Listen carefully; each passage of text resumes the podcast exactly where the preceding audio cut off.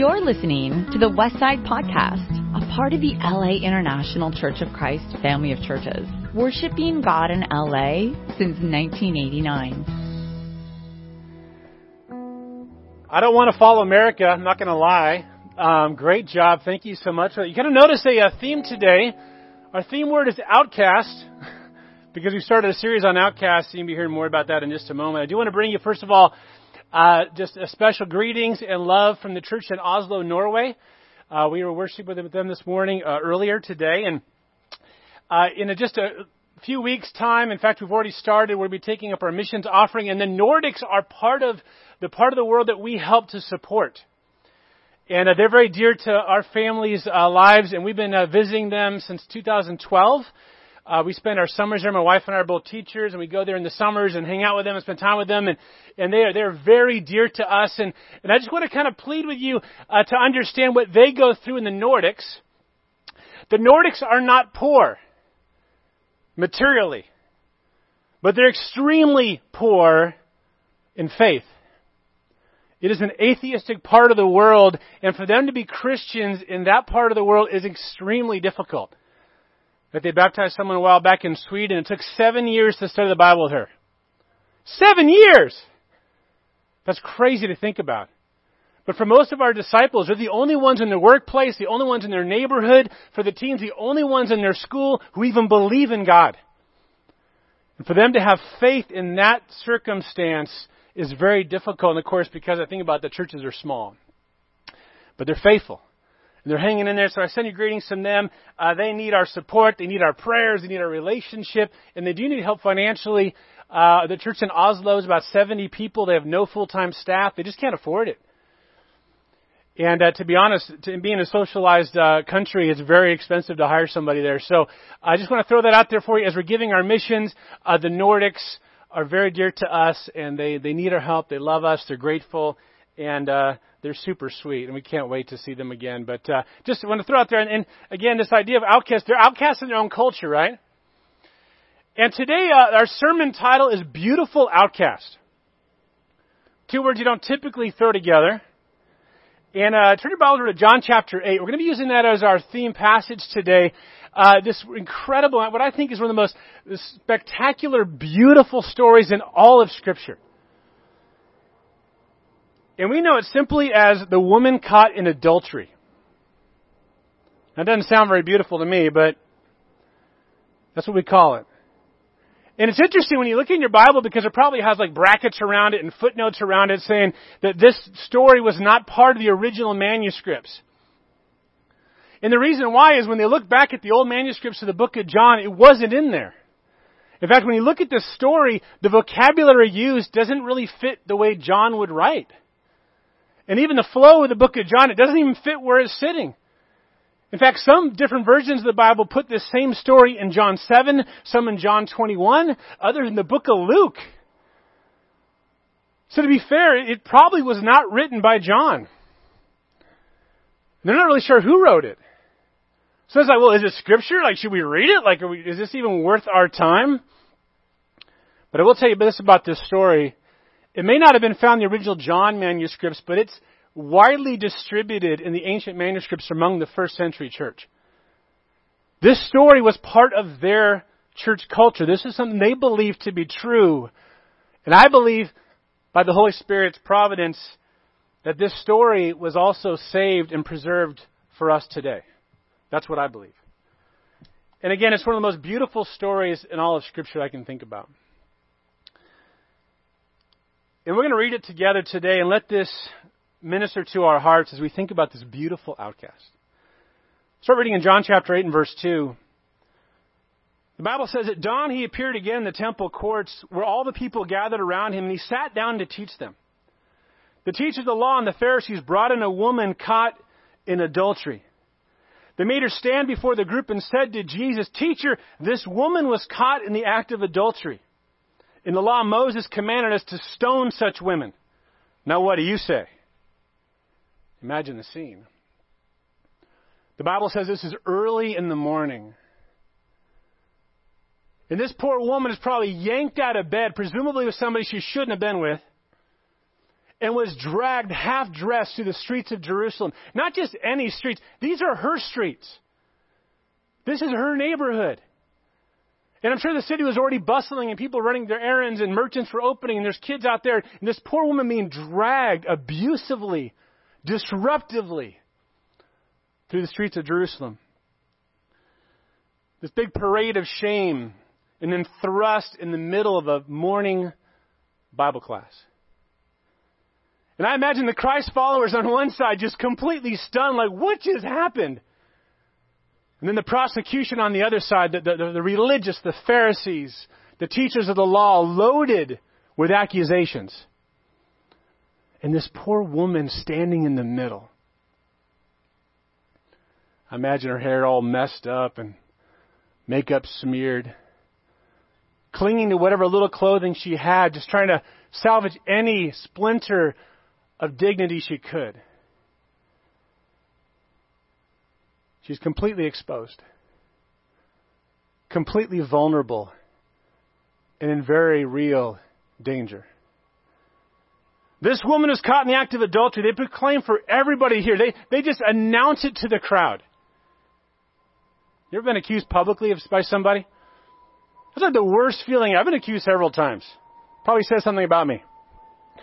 But I remember the very first time, I never forget this. I was about six years old.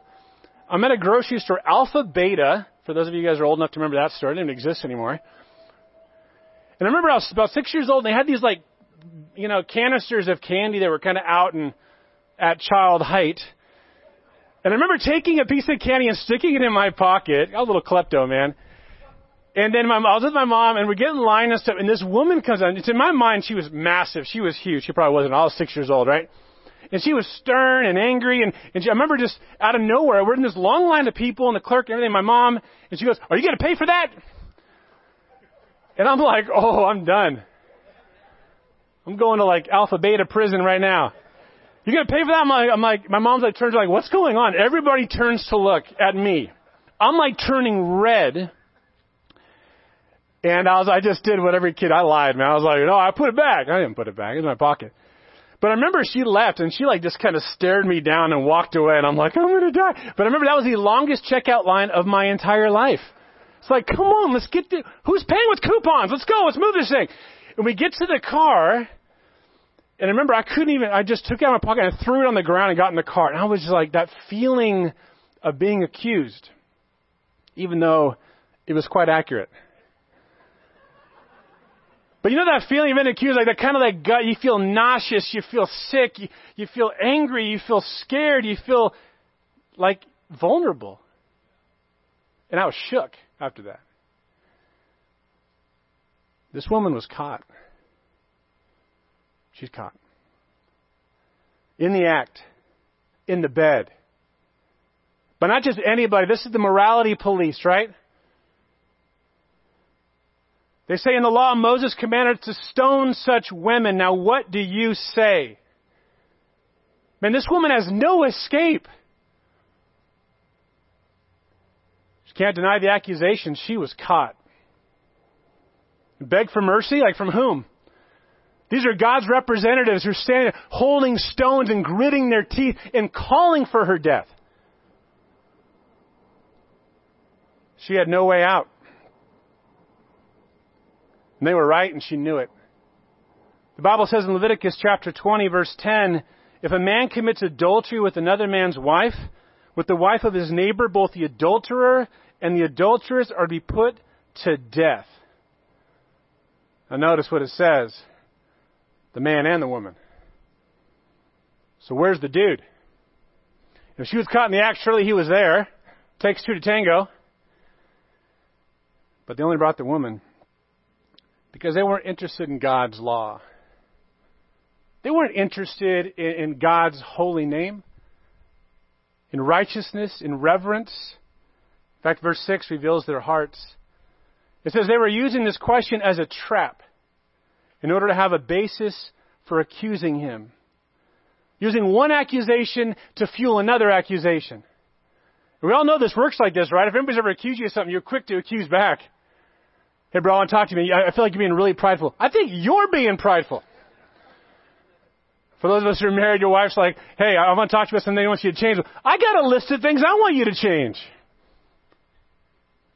Accusations can fuel other accusations, and they're using this small target, this poor woman, to go after a much larger target in Christ.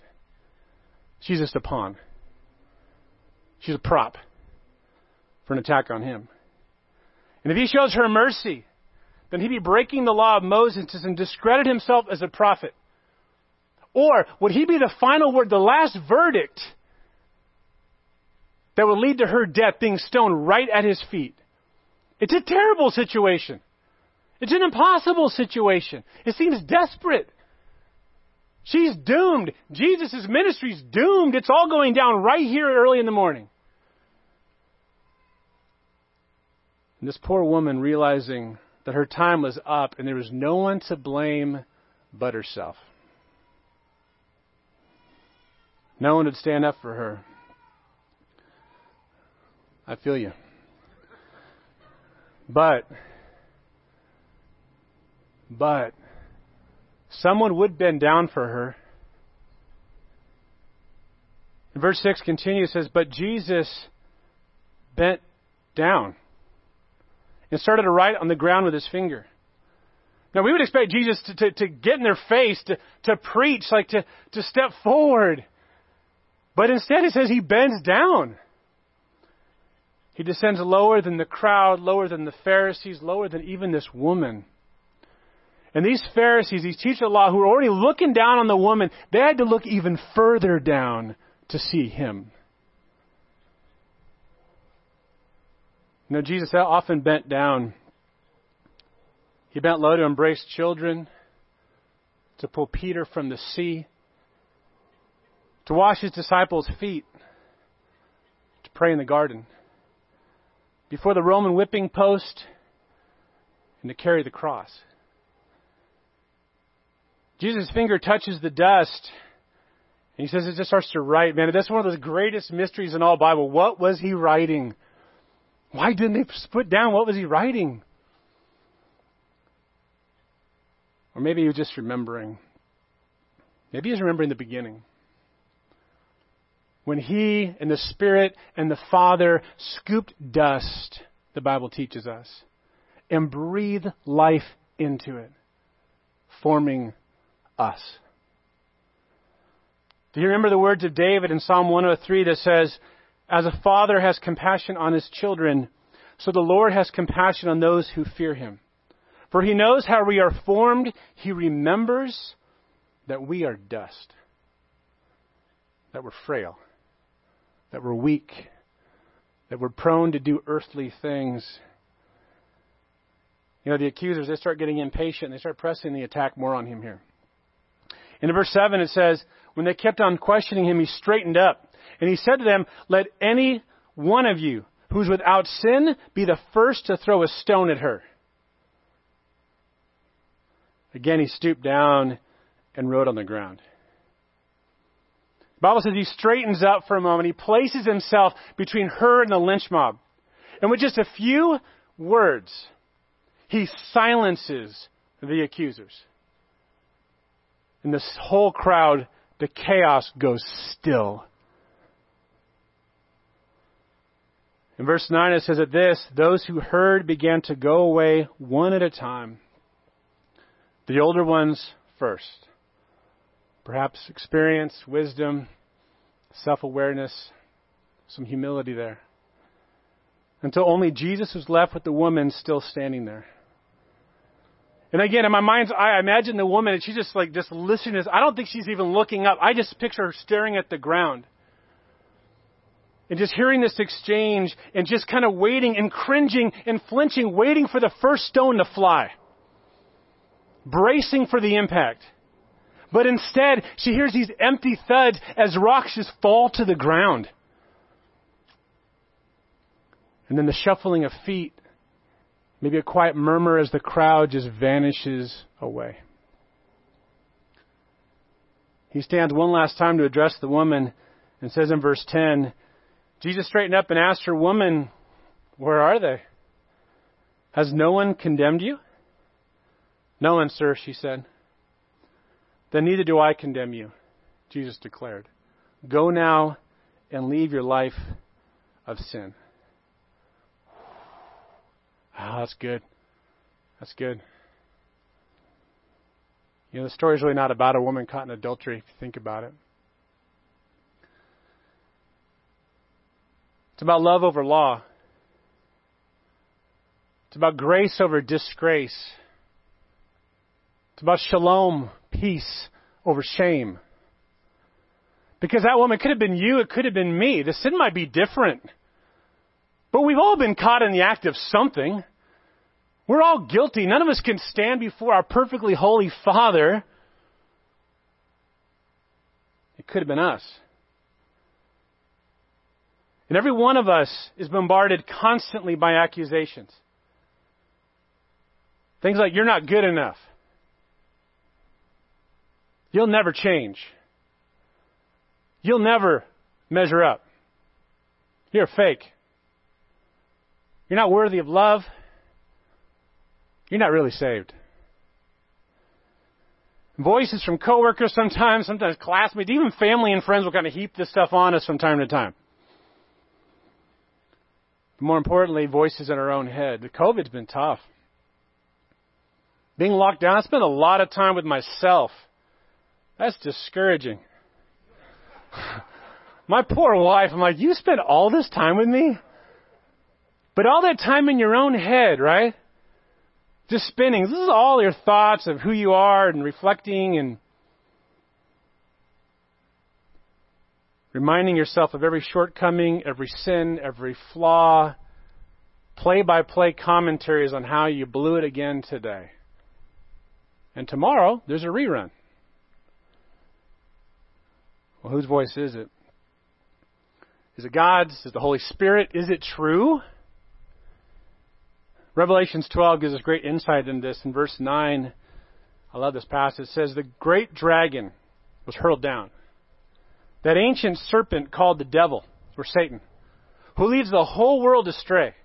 He was hurled to the earth and his angels with him. Then I heard a loud voice in heaven say, Now have come the salvation and the power and the kingdom of our God and the authority of his Messiah. For the accuser of our brothers and sisters who accuses them before our God day and night has been hurled down.